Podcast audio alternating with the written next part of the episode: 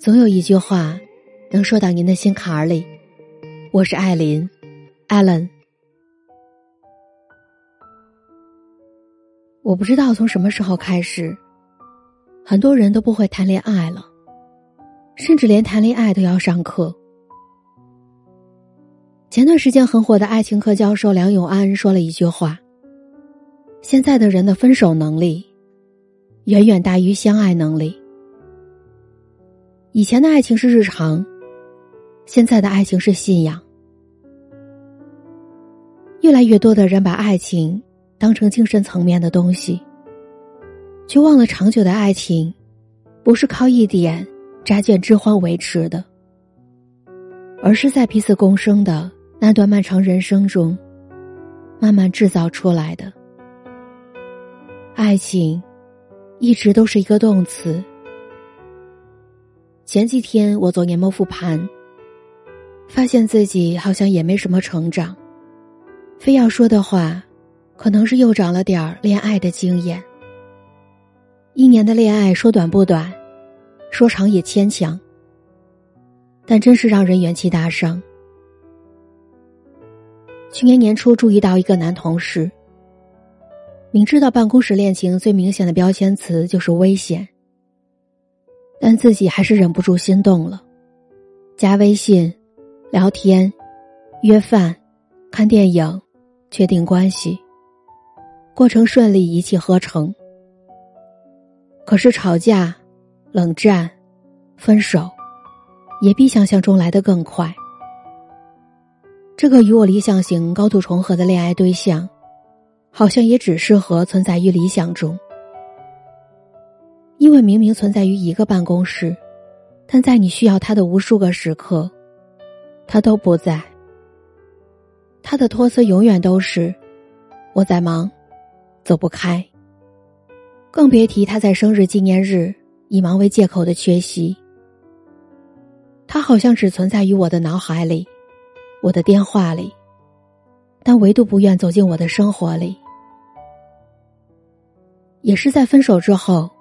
我才真正理解了那句话：女孩子很简单，如果她真的喜欢你，她会自己骗自己。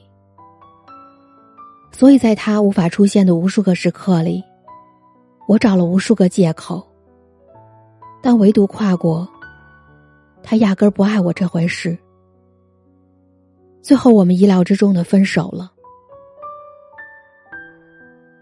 现实就是这样。哪怕再不愿意承认，结局都会告诉你：没有体现出来的爱，就是不爱。光靠你自己那一点点心动维系的感情，真是脆弱又可笑。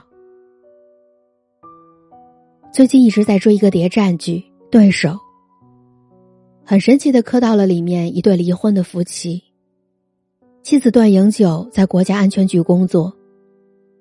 每天几乎二十四小时连轴转，忙起来十天半个月不着家。丈夫陈华是个理疗医生，朝九晚五，辛苦的操持着家里的一切。陈华无法接受被工作占据全部生活的妻子，所以提出了离婚。但每一次一聊到离婚，段永久就各种软磨硬泡，转移话题，坚决不离。陈华好不容易把段英九堵在家里，上一秒还在生气的埋怨这婚必须离，可下一秒，段英九说想要毛巾擦汗，陈华就气鼓鼓的给他去找毛巾。还有一次，陈华把段英九约出来聊离婚的事情，他还是架不住段英九耍赖，他承诺自己当晚一定不上班，回家睡觉。陈华马上妥协了。当晚，他给妻子打好洗脚水，一个人坐在沙发上等到凌晨三点。即便他们后来离婚了，段英九身体不舒服，去找陈华治疗，陈华还是娴熟的帮他按摩。临走还不忘给他倒一杯热水，盯着他必须喝完。哪怕嘴上说着想离婚，可心里有爱的话。是一点都藏不住的。无论他们在一起多久，无论这段感情经历过多少生活的冲撞，只要有爱，一切都会变得显而易见。我在网上看到一个很甜的故事。女生很喜欢吃橘子，男朋友经常给她买，但每次递给她的橘子都会少一半。她趁男朋友去厨房，把两个人的橘子换了。男朋友回来一吃，问她是不是换了橘子。女生笑了笑，没回答，只是问他：“甜吗？”男朋友愣了一下，哈哈大笑。女生问：“为什么把甜的橘子留给他？”男朋友说：“你不是说过，你喜欢吃甜的橘子吗？”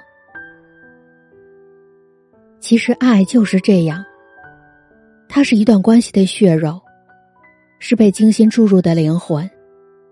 这些细节里看似琐碎的关心，却能让一段关系。变得鲜活丰满。设想一下，身边那些在一起很久的情侣夫妻，他们可能因为忙碌，粗心忘记了纪念日、生日，忘记了每天道早安、晚安，但他们会不自觉的记住对方的喜好，把好的东西留给对方，也会在下班后拖着疲惫的身体。跨越整个城市，只为陪对方吃个饭。在梁永安教授的爱情课里，我很认同一句话：爱情不完全属于信仰，爱情也属于日常。没有任何一种爱情可以自动持续，但真正的爱情会在彼此一次次付出的行动中，让对方。重新爱上自己，在日常生活中用爱情反哺爱情，这就是维系一段爱情的永动机。这里是艾琳七语，我是艾琳，艾伦。爱这个字，永远不是光靠嘴说的，而是需要彼此去感受。一个嘴上说着爱你，但却没有任何实际行动的人。就跟一个说自己爱花，但却从来不浇花的人一样。爱是动词，只有行动，才是爱最好的说明。希望所有的人都可以拥有美好的爱情，我相信，它会到来的。最后，我想对大家说。我的节目独家入驻了喜马拉雅，你只要在你的手机 APP 里面搜索喜马拉雅，然后再搜索“艾琳七语”或者“艾琳”，你就能收听到我以前的节目和我之后的每日更新了。在这儿感谢你，感谢你的不离不弃，感谢你的每日陪伴。